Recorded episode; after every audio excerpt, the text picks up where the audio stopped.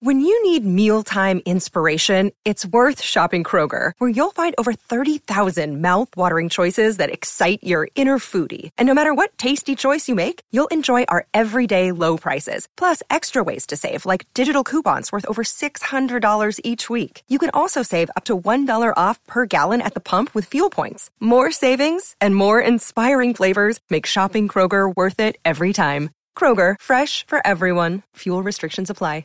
Welcome to Curaleaf, a medical marijuana dispensary. Whether you're a longtime patient or you're just getting acquainted with this incredible plant, Curaleaf of Pennsylvania is honored to guide you along your medical marijuana journey. This is the Blue White Breakdown, the premier podcast for all things Penn State football. Talk about culture. It's something that should show up in every aspect of your program. It's the Blue White Breakdown, brought to you by Penn Live. Here are your hosts, Bob Flounders and David Jones. Blue White Breakdown podcast time. I'm Bob Flounders. Uh, Dave Jones, as always, is joining me. He's in the sun in Downingtown. It looks like he's getting a lot of warm, glowy vibes coming his way. That's Christmassy. Yeah, Man. yeah. Uh, what kind of stocking do you usually get for Kaiser, Dave? What what what goes in that? Just meat of different kinds. Um, Bologna. we're on the raw diet right now. Have you heard about this for dogs? Yeah, I think Raw you did tell me about that. Yeah. Yeah, raw meats, raw meats and vegetables. All right.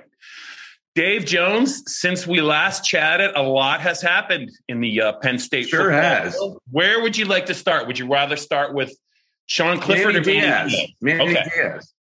This guy, this guy is the epitome. Would you agree or disagree of the hot young coach, or was like a couple of years ago? Correct. I mean, when he got the Temple job, then quit it ten days later or whatever it was when Yeah. his dream job came up, and he, he's had a kind of a check, more of a checkered career than you would think out of a hot young coach. But that's the deal these days. You've got a guy named uh, Cliff, Cliff Kingsbury who didn't really have a successful career at Texas Tech.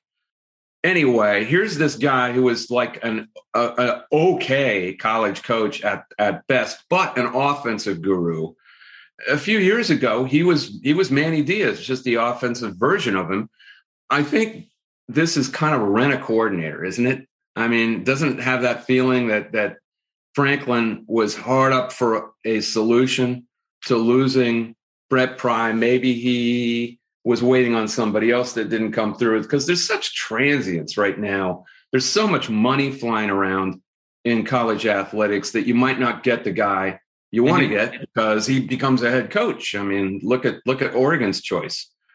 It was a pretty good fallback position, I'd say that. You've got a very accomplished defensive coordinator who was not uh, great at Texas, got fired by Mack Brown at Texas when he was a young man, but then made a very good comeback um, uh, with Miami's defense. Miami's defense in his prime during the turnover chain days was one of the most disruptive turnover inducing takeaway inducing defenses not only that but tackles for loss Yep. uh, they got after you, man. They were they were trouble, and you had to account for a lot of guys. So I'm not certain it's not about personnel with everybody, but I think Manny Diaz's career kind of exemplifies that. When he's had great personnel, he's been a great coach, and we've we've had the okay personnel. He's been an okay coach, but he knows what he's doing.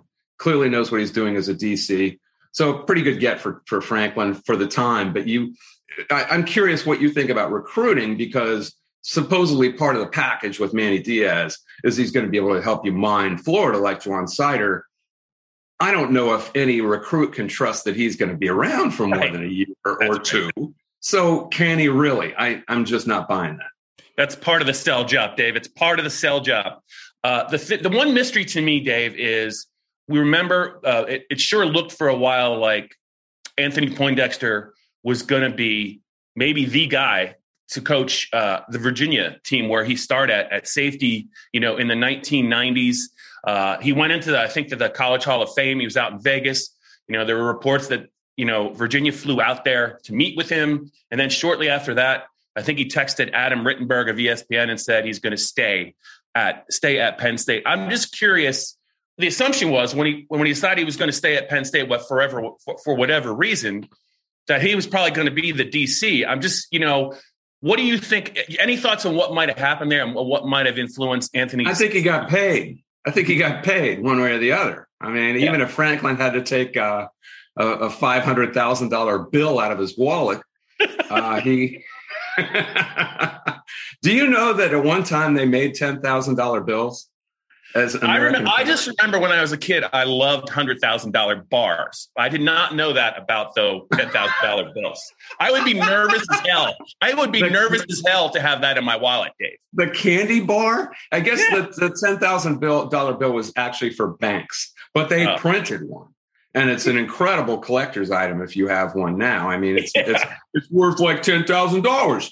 No, it's it's worth more than that yeah, I, am sure he must have placated Poindexter one way or another because Poindexter turned down. Didn't he turn down that job? Isn't that the way? That's what I'm not sure about. It was never. I never thought it became crystal clear what happened there. So I just the assumption I, when he said he was going to stay at Penn State. I don't know about you. I immediately thought he was going to be full time DC, and maybe they were going to hire somebody to coach linebackers and, and uh, or maybe Delory coaches the linebackers overall and somebody else becomes the co DC, but that just wasn't the case. You you heard that he turned down the job, which I again find hard to believe because you're turning down minimum three four million dollars these days, even in the ACC, even at, at a middle of the pack football program like UVA. that seems hard to believe. You know, well, he said you- he decided to say, he decided to stay, so he could have. Who knows? Was he actually offered the job? Yeah, I, I find that hard to believe. So yeah, that so, was the one thing I just couldn't really, I couldn't quite yeah. figure that one out. Anyway, he had he had enough leverage, yeah. Uh, to probably get paid and paid well. Sure. And I would not be surprised if you heard one of those associate head coach titles to pop up uh, on the website in a month or something, and and they just keep that under the radar. But that he yeah. that he seriously got paid. As for Diaz, I'm gonna I'm gonna read you something from a, a contact of mine down in Austin. Okay. I know who remained nameless. He was down there when uh, Diaz was the DC. Uh, he's got a great story and is a really good quote, but as far as a coach, pretty average. Like a lot of new DCs in the Big 12, he had trouble adjusting to the league's wide open offenses. Yeah. But my everlasting memory came in a non-con game at BYU when his D allowed a gimpy quarterback with a brace on his leg. Taysom Hill, name ring a bell. uh, like 900 to rush, like to personally rush for like 900 yards in a blowout UT loss. He was fired before the plane landed back in Austin who's that shades of the USC the USC story yeah, when they exactly case. Exactly. Yeah. I think it was exactly. Haden fired the guy too. He's the old yeah. Lane Kiffin, right? Yeah. So everyone's got a, a, story in this business, and the better the self promoter you are, the more buzz you get, and the more dynamic your defense is when they are good the greater that buzz proliferates. And man, his defenses were dynamic in Miami when that when that turnover chain thing was really revving. What, what are we talking about? Five years ago, six. It seven, was. Uh, I think it was the 17 or the 18 season. It was one. It was either 17 or 18, and they had 31 turnovers that year. I remember I looked it up. I think yeah, it was like yeah. 17 interceptions and 14 fumble recoveries. And yeah, I do remember. I think they actually they might have lost the bowl game to Wisconsin that year. I think Wisconsin That's right. the Orange Bowl. And this comes with the bonus that the turnover train chain itself kind of melds with the sensibilities of Penn State fans. They love that fashion state. Could you see James Franklin if players broke out the turnover chain on the sideline? He would completely come unglued. We would see a side of James Franklin we never get to see. I wonder if you know after that you saw all these these these like conference USA and and, and yeah. Sun Belt and and you know all these teams all over the place coming up with these these substitutes, these spin-offs of turnover chains, you know, like turnover milk jugs, turnover cans of Bud Light. Maybe you should ask James if he's gonna he's in favor of some kind of swag if the defense can get more turnovers. You think he would allow that? And what would it look like? I think the readership would be in favor of more swag for you than that that Cowboys visor. What's Micah what? Parsons, Dave? It's his world. It's now, his world, and you're living in it. you said right off the cuff, and I think you meant it, uh, like last week, that he might be the best defender in all of the NFL his rookie season. Did you mean that? I do mean that. I do mean that because of his versatility, his ability, his ability to impact the game in a variety of ways. I, I get super pissed now when that defensive coordinator Dan Quinn puts him in coverage. What are you thinking? Just turn him loose. And now that they got a couple other guys back that are healthy on that front, he can play. He can play. Dave. He can play three. He can play like five positions on the defense. You know, he could play. A, he could put a, his hand on the ground and rush from either side. He could be an inside linebacker. He can play outside linebacker, like almost in a three-four. He can rush upright. I just feel like I mean, there's just really never been. There are some. I mean, there are some fantastic players in the NFL. Um, you know, Myles Garrett is having a tremendous year. Uh, T.J. Watt, when he's healthy, is a force. But this guy's doing it. You know, this he had two years of college. He took a year off because of the pandemic, and you know, he, he never gets tired. He never gets hurt. He never. He's like Superman he just picked up where he left off in the Memphis game. And the, I mean, but if they don't have him, if they don't have him in the Memphis game, doesn't Memphis score like 60? Yeah, they lose the game. For sure. Sure. what? It was like 59 38. I mean, he held them to like, he made some plays in that game I'm still shaking my head over. But his this, he's talking about playing in space and playing coverage. He did a, a lot of it in that yeah. game. And I saw him with the Cowboys I guess this last weekend I flipped on a game. Who were the Cowboys playing? He, he ruined the Redskins. He single handedly. That's right. Them. Yeah, it was the afternoon game because Nick was home before he went back to Pittsburgh, and he want he likes to watch the NFL. And I really hadn't gotten to look at Parsons too much. He would he had his hand in the ground. He he tried to. It was effectively a zone blitz, even though he's a linebacker. And then he dropped back in coverage against the slot receiver. Ridiculous. You don't see that a lot. And my favorite part of this, Dave, my favorite part of this, it's what I love the most about this, is the Eagles traded with Dallas to get that wide receiver from Alabama. And they D- Dallas actually traded back. The Eagles did not take Parsons, and he fell to, I think he fell to him at 11. 11. That's one of my favorite part. if my dad were alive, he would just be getting an earful from me every day, every day. I would just be at the retirement home. I'd be knocking on his door, and I'd just be talking. You know what? This is a nice guy. family did podcast. You, did, did you some, did you tell me that you you started cheering for the Cowboys out of spite? Yes. To everyone else in, in Easton, the Lehigh Valley. Bethlehem. Well, it was just my dad. He was pretty loud, obnoxious Eagles fan. And I was, oh, I had oh, enough. They, they come in, they come in another way. They come, yeah. they come in another package.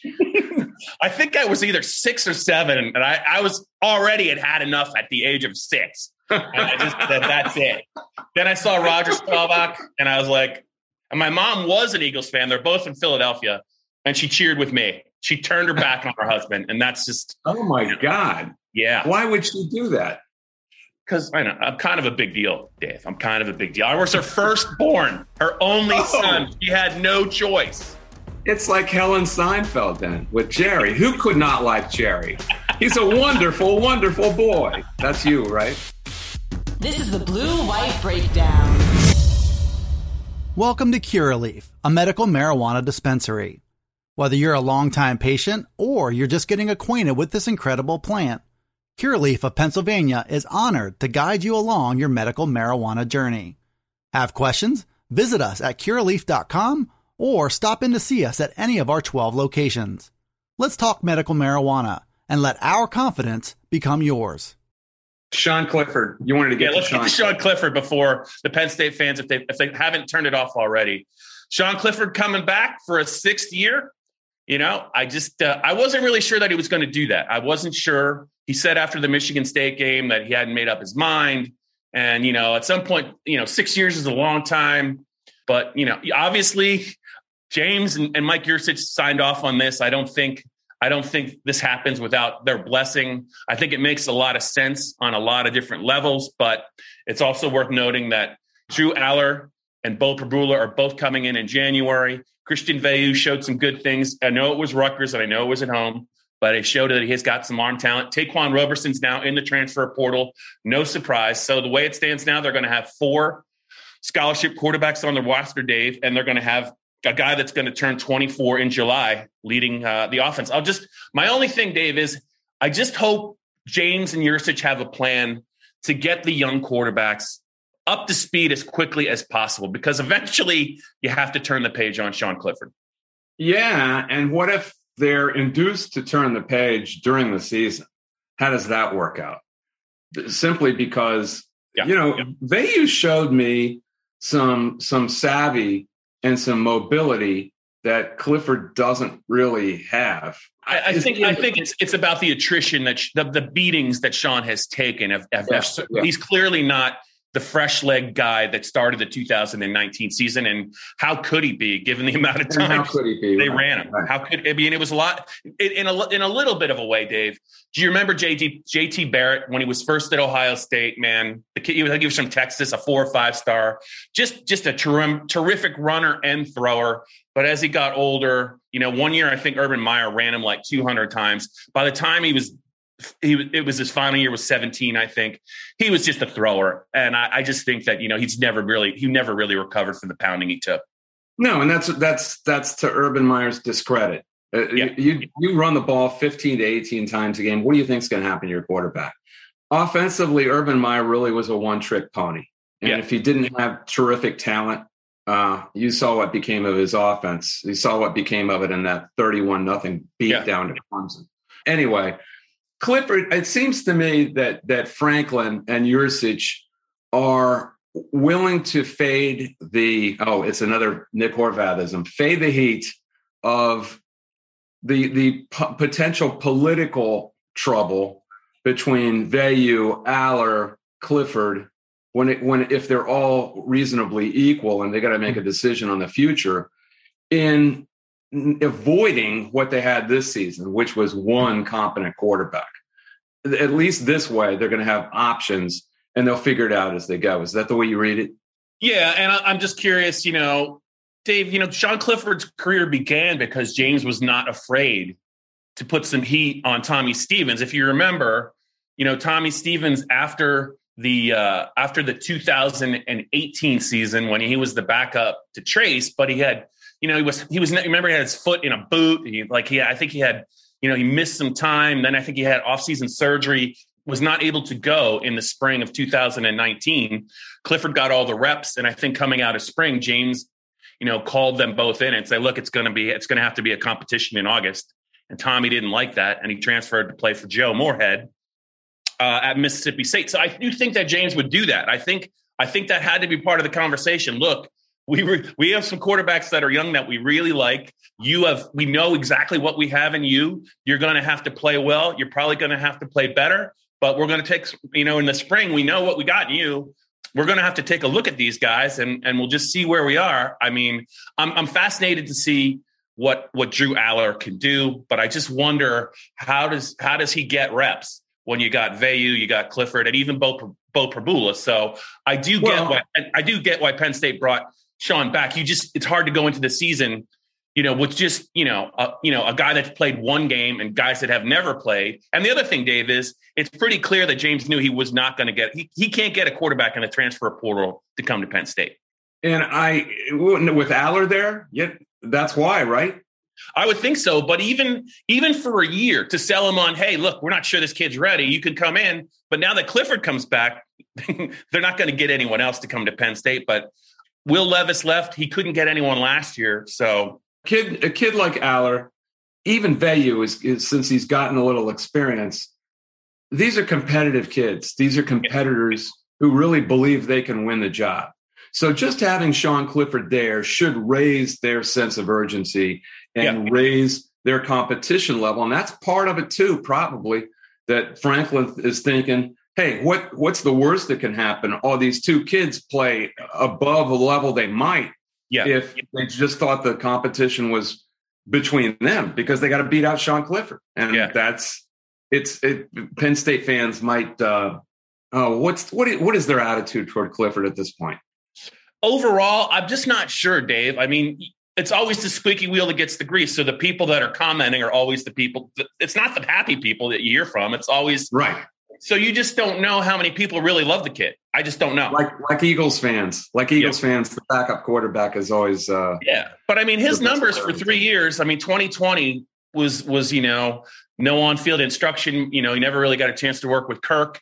His, you know, he was very erratic. There's no question about it. But he was good before he got hurt in 19, and you know, he was pretty good this year. You know, if you look at his numbers overall, 20 touchdowns, six interceptions. He missed a game. Uh, you know, he left the half time, uh, the second quarter of the Iowa game. His numbers for three years are actually, you know, pretty good. I just, I think you're right. They're fascinated to see what the young kids can do. And when you see Drew Allar, he's built like a tank. You know, they're they're just dying to see what he can do. But it might it might have to wait. It might have to wait till 2023. and Clifford did that while absorbing the Big Ten high in sacks. Did you notice that? Yes. Yeah. Yeah. I did yeah. notice that. And uh, that doesn't, Dave, that doesn't even factor in the hits. That doesn't factor in, you know, the punishment he took scrambling or, you know, on runs. He's, he's really, you know, I, I didn't think I would see a quarterback absorb as much punishment as Trace McSorley did for for his three years. But I think Sean Clifford's Sean Clifford's right there with him, man. He's he's uh, Trace Trace could at least avoid a lot of it because he was quicker. Yeah. Um, it also doesn't factor in the the the fact and the knowledge in defenses that they couldn't run the ball. And yes. there were so many so many times when they knew he had to throw, and they were they were teeing off. I mean, the the, the kid has had a lot of disadvantages to work through. You know, there there is a reason to believe that a second year in your system now, you won't have Jahan Dotson, but Penn State always has, there's always a receiver that's kind of ready when you think, you know, the sky is falling. KJ Hamler, uh, you know, once, you know, Godwin left, there's, they always have somebody ready to go. And whether it's Parker Washington, Keandre Lambert Smith, or somebody else, you know, someone will step up. Malick Meiga, who knows? You know, I, there, I think it's fair to expect improvement from Sean w- with a second year uh, in Yurcich's system. But you hit the nail on the head. If they can't run the ball, and if their offensive line can't get uh, can't get its act together, Dave, did you know they had they had their award ceremony on Sunday, and uh, Juice Scruggs was voted the team's best offensive lineman. Think about that. He wasn't even a returning starter. He was a reserve last year. You know, Mike Miranda was second team All Big Ten in 2020. Rasheed Walker was third team All Big Ten. Caedan Wallace was a returning starter. Juice Scruggs was voted best offensive lineman. I think that is that is that's quite damning in a lot of ways. Good on Juice, but I, it also speaks to what what I don't know what happened to those three guys, and I don't I don't know how thrilled James is with their development. I guess Phil Trautwein's going to survive, huh? You never know. I'm, I'm not. Nothing surprises me anymore. Signing day is tomorrow, uh, so you know they're trying to hold the class together. We'll see what's going on, but yeah, I, I was on the fence about Sean Clifford coming back. I thought it was 50 50. Yeah, I mean, he could come back. It would surprise me a little bit, quite frankly, but I'm still stunned. I saw your your piece about the 100 yard rushers. They never had one. How about uh, that? Yeah. Um, did, that, just, did that surprise you? Uh, yes, it did. I knew that they didn't have a 100 yard rusher, but I what, I liked what how you what, some of the things you said. But it's it's just crazy to me that in this day and age, and they there were some easy, there were some fairly easy games on that schedule. Like you know, in theory, Villanova that was the te- that was the tipping point when they got stuffed and, by Villanova. And Ball they State. did. It wasn't that wasn't an anomaly that, that yeah. they just did a bunch of big plays and didn't have the ball or something. They tried to run on Villanova. They sure did. They sure did. Red flag for the season. But if you didn't read the piece, it was uh, a few days ago. Uh, Mike Guman is in it. Mike Guman is one of the best guys, as you know. Went to Bethlehem and, Catholic, Dave. Went to Bethlehem Catholic. Lord, just a, a, great guy to talk to, really thoughtful, funny. And I called him up cold and said, "Did you know this? That the last, the, the only team since since 1964 in Penn State history to not have a single person, including quarterbacks, run for 100 yards was 1978 of all teams." you know, a, a team in the middle of the grand age of ground and pound and defense winning games 13 to 9 they didn't have a 100 yard rusher in any single game. So it was booker moore basically booker moore matt suhey and mike guman were rotating in and out with another guy. Bob torrey was that his name? I, I yeah remember. i remember that name. I do remember that name. And they all got close but the point is Joe was running messenger guards with running backs. And I didn't think that because it was before my time. That's how he ran in the plays. This is before the uh, the big icon cards and guys in fluorescent baseball caps signaling in plays. Yeah, uh, they actually ran the plays in after they got them from upstairs, and and that's why they there were three guys played basically equal snaps, which that doesn't happen anymore. Very not very often. Even even like two years ago when they had running and back by committee. That 78 team was the Sugar Bowl team, right? Was it not? Yes, and 11 and 1 and this is the team that that the punchline was, and I had to, I you know, I know Guman a little bit, so I threw it in there at the end. That I, I said I was setting up a punchline. I said, you know, you guys, you guys could get it. The whole point was that this team couldn't get a yard or two in 2021 yeah. when they needed it. And I said, you guys, uh, having not really been up close to that team, I said, you guys could get a yard or two when you needed it, basically, right? And he said, "Yeah, pretty much." And he, I said, "Except for the last game, but but yeah. except for the last play in the last game, but otherwise." And he goes, "You had to bring that up, didn't you?" And I went, 14 oh, 7. 14 7 on the goal line. Barry Krauss. Hell of a game, though. Violent game. Love. I love that. Yeah. That was a really uh, that was an exciting 14-7 game. It was tense, man. Those guys were the NFL talent on that field was something, Dave. Both sides. So, Dave, let's get to two things uh, on the on this little edition of the Blue White Breakdown. Any thoughts about the Heisman ceremony, the results, and also I do want to mention this. I do want to mention this. We did hear this. Nick Singleton, Penn State's uh, running back from uh, Governor Mifflin, was named the Gatorade National Player of the Year. Dave, I know you're wondering how they could have a National Player of the Year, but I, the reason I yeah. brought this up, the last player from Pennsylvania to win the award. It was 1992, Dave. Can you guess the player? Joel Holler. That's a good guess. Beano Cook said he would win three Heisman's at Notre Dame. Oh my God. Wow. Uh, Berwick Thone, Ron Powlus. Ron Powlus. What was that? What was up with how they said his name? It's supposed to be Powlus, isn't it? Everyone called him Polish. Paul Richard, that's Ron Polish. Is that a mid-state thing or what? I don't know. Anyway. 1992. That is crazy. That's crazy. Yeah, and we saw what happened. Anyway, uh, the, your Heisman ballot. We can talk about our Heisman ballots now. Yeah. It's, it's kind of old news, but what the hell? We didn't. We weren't allowed to talk about it before. Yeah.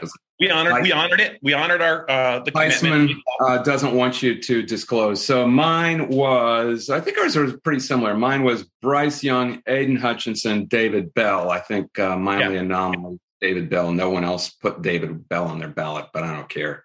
Uh, what was yours? I went Hutchinson one, Bryce Young two, and uh, Kenneth Walker uh, three. I thought about. I actually thought about putting two Michigan players uh, on my ballot. I just was so. I was impressed. I was impressed with Hassan Haskins you know, in the Penn State game, obviously what he did in the Ohio State game, but he was doing it all year for them. Um, they they were a one-two punch at the start of the year with Blake Corum, but when Blake had, I think, the lower leg issue, he took over the workload, man, and he flourished. He's a hell of a back. I thought about him. You know, I I, I did think about Kenny Pickett a little bit too. Um, as good as Jahan Dotson was, I, he just I just it there was too many receivers for me I had a hard time getting to settle on one, and that I think it, I think that worked against all of them as far as I was concerned. I, I settled on one, and I suppose with the third place, I always look around at different positions unless someone really stands out, so that I put two different quarterbacks or two different running backs or two different anything on there. I try to split it up. I always pick my favorite for one and two, the the guys that I really legitimately think are one and two, but I think we we tend to dismiss certain position groups, like we dismiss defensive players. You could make an argument that Aidan Hutchinson really was the most, the single most impactful, disruptive player on any college football field. Yeah, the Bama, the Bama linebacker had some big numbers too, but they were in a lot of shootouts. Yeah, yeah, and and Hutchinson was just a terrific player when they really needed him.